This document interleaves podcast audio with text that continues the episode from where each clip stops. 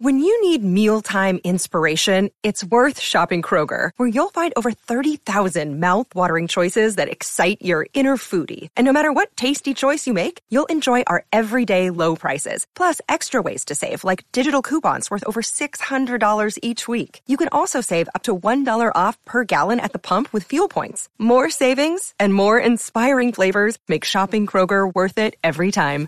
Kroger, fresh for everyone. Fuel restrictions apply. Any other takeaways from from Carolina Tampa games, Scott? Um, not really. I mean, both goalies continued to look excellent. That strong games for both Ullmark and Swayman.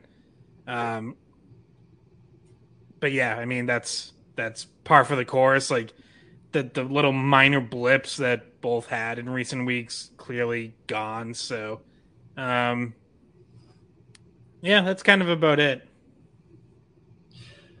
All right. Well, one final topic to, worth discussing is that one of the Bruins' um, highest touted prospects that's not yet at the pro rankings, which is Mason Lohrei, finally uh, could be on his way to signing a pro contract. Scott, I mean his his Buckeyes bowed out in the national tournament, and I believe now the speculation is might be the time for him to maybe sign with Providence at some point here.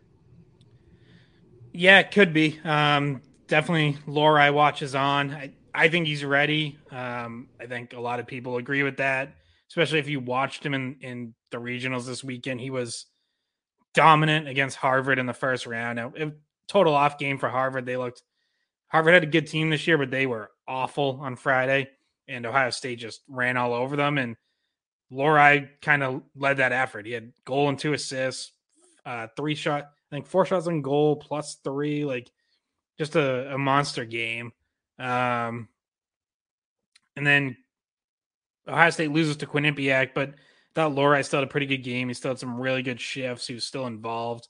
Um, Quinnipiac's coach Rand Pecknold was like couldn't speak highly enough of him after the game. Um, basically said, you know, he should probably already be in the NHL, and he probably will be in the next day or two. Um, I I think the Bruins probably want to sign him, and you know, it just comes down to whether he wants to or whether he feels like he has some sort of unfinished business at Ohio State. But I don't think he has a whole lot more to prove at the college level. Um, so yeah, that signing could be coming very early in the week, possibly even by the time, depending on when you you listen to this, he might have already signed. Um, but you know, I think what what'll be interesting to see is whether he gets NHL games because the Bruins could give him that. You know, they have right now they have seven healthy defensemen on the NHL roster with Forbort injured, so they could add they could make room for an eighth.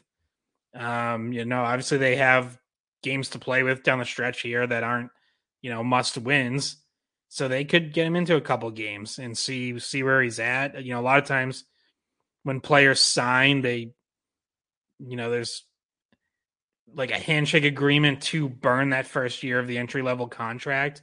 Um, you know, I don't don't know if that'll be the case here or not, whether he'll try to push for that, but I think it'd be interesting because I certainly don't expect him to be like an NHL contributor right off the bat. You know, I'm not I don't think that's going to be Charlie McAvoy coming out of BU in 2017 or yeah, that was 2017, right?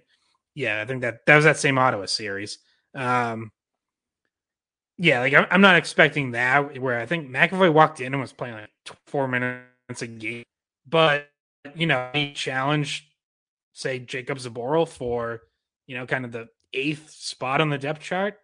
I don't think that's totally out of the question. I think it would be interesting to see what he looks like. Um, so yeah, something to keep an eye on, and I think you know pretty exciting if you're a Bruins fan. Like this, him and Fabian Lysell, they've been the top two prospects for a couple years now, and you know we've seen Lysell in Providence this year. You know, first year as a pro, obviously hasn't gotten called up to Boston yet, but um, yeah, you could be seeing Lohrei at the pro level uh, very soon, possibly this week. So on the Bruins blue line right now, when they're healthy, your top four left defensemen uh, are Lindholm, Orlov, Forbort slash uh. Obviously, th- only three of those would play in a game unless one guy was on their offside. Um, but as you mentioned, Forbort is out of the lineup, so the Bruins have a natural, nat- three natural left shot defensemen in their top six: Lindholm, Orlov, and Grzelcyk that aren't really up for debate. Beyond Forbort's injury, there was also a scary injury for Providence. I believe it was today or yesterday with Mike Reilly, and he was he was knocked unconscious after collision into the end boards. Um, I think he's okay, or at least he's stable in the hospital. But you know, if if if he's out for a significant amount of time, then the option of Mike Reilly coming up to Boston in the playoffs, if he needed to for injuries or other reason, seems to be in serious question right now.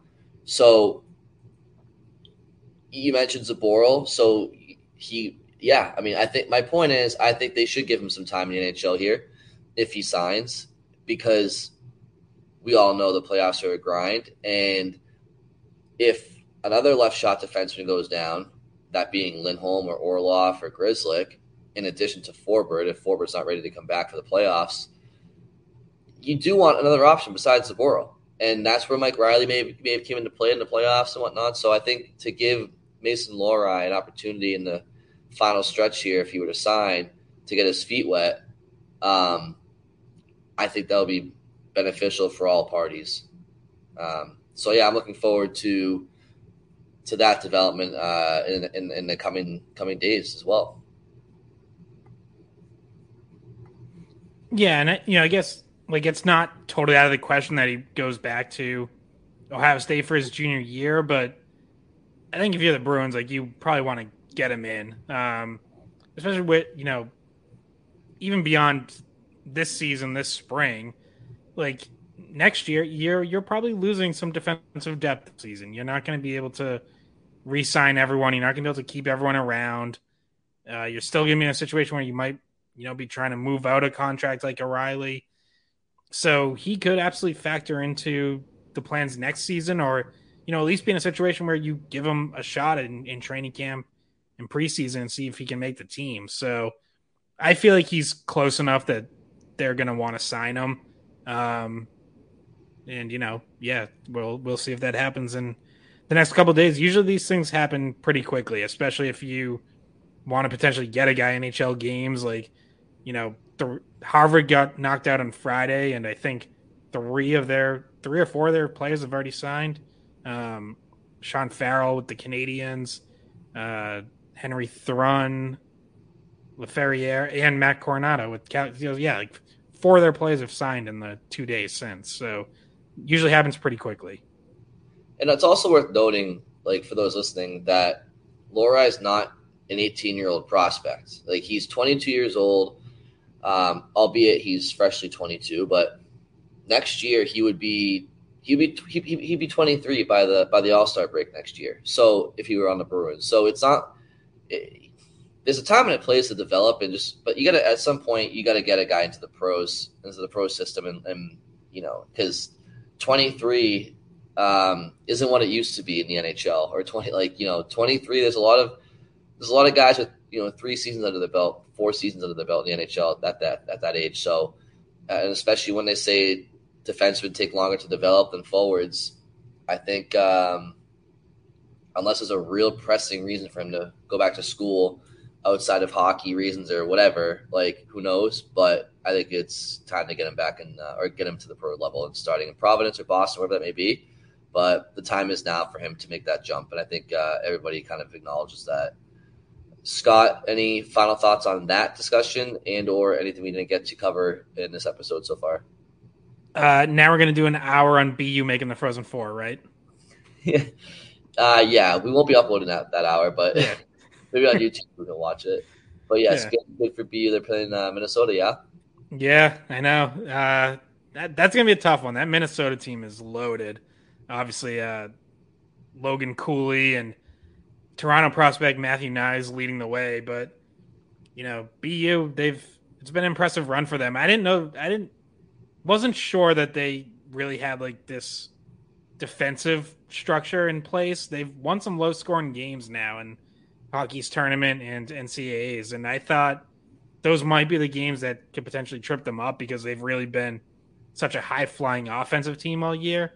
So you know they've they've won some playoff style games now. So we'll see. Uh, should be a great Frozen Four though. Four of the top five teams in the country in terms of pairwise rankings. So um, you know with Michigan Quinnipiac as the other matchup, and Adam Fantilli, you know, probably a top two pick um, this summer, leading Michigan. So a lot, lot of talent in that Frozen Four. Yeah, pretty impressive for Michigan considering uh, the talent that they lost off last year's roster. With um, well, is Luke Hughes still there? Yeah, he's still Luke there. Hughes is still there. Yeah, Yeah. but but, But Owen, Owen. Power, Kent Johnson, Yeah, yeah, Beniers, yeah, Another guy too. Um, Johnny. Beecher, of course. Can't can't forget they lost him. Yeah, that that's what I was thinking of. yeah, Beecher too. Um, there was there was who, who else was in that top line with Johnson and Beniers? I forget who it was, but he was a pretty good player too.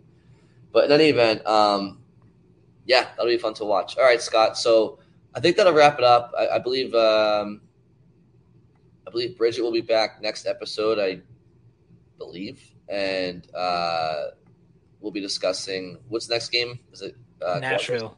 Nashville, that's right. Okay. All right. Well, thank you all for listening, and we will talk to you all very soon.